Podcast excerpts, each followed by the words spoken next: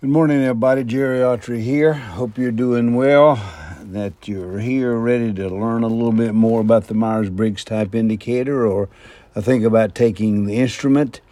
Uh, I will say this recently I uh, saw this youngster, youngster meaning uh, uh, 45, 50 year old, and um, who has a small business. And I told him about the Myers Briggs, give him a little pep talk. He went immediately, took it, came back with his profile, and said, This is exactly me. So, I mean, what can we say about something like that? What a, what a positive, what a real positive note in a real sense. Myers Briggs type indicator is just a personality instrument. Uh, you have to decide yourself.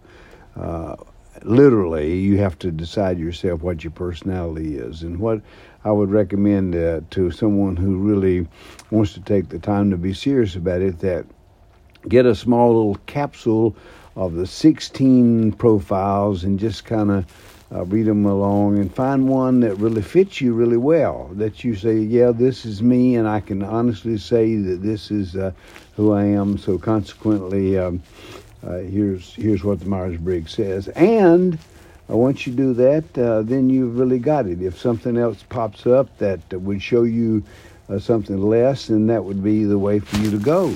And um, but uh, the evidence is, and the the, the Myers Briggs type indicator developed really by two women, Katharine Briggs and Isabel Myers, or I may have it backwards there, but and and in a very simple way.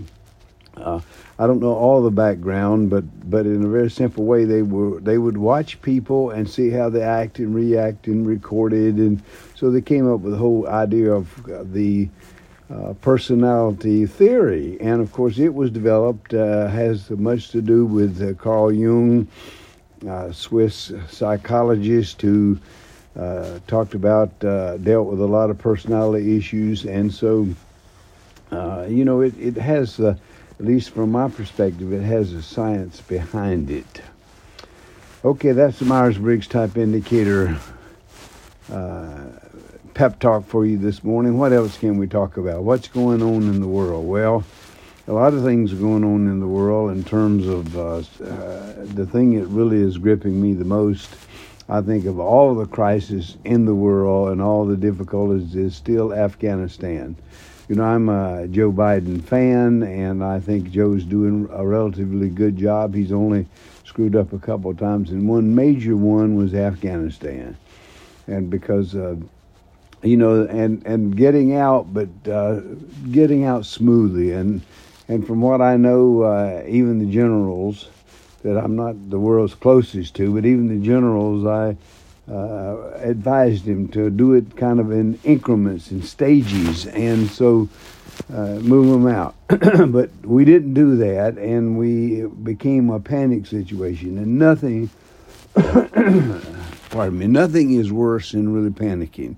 It uh, causes you to create problems, to do things that you maybe would not do uh, when you panic. You know, you just uh, uh, just do things. You, you you feel like a here's a problem that uh, I got to deal with, uh, and so you, you really panic. And oftentimes, the I would say that the most of the times when you panic, those you make wrong decisions. And I think uh, Joe trying to fulfill maybe a campaign promise, but without really the thought behind it of what about all these people who have supported us and et cetera. And maybe uh, lot, there are a lot of theories around. So one of the theories is that that uh, we had figured that the Afghanis, Afghanis would fight for their country. Well, it wasn't a matter of fighting, it was a matter of being overwhelmed and losing the support and kind of the, the president leaving the country. I mean, it was a whole conglomeration of things that caused that, but it's something that I think probably going to uh, haunt Joe. And when I look at the desperation in Afghanistan now with kids who are hungry and other things, it's pretty, it's pretty appalling.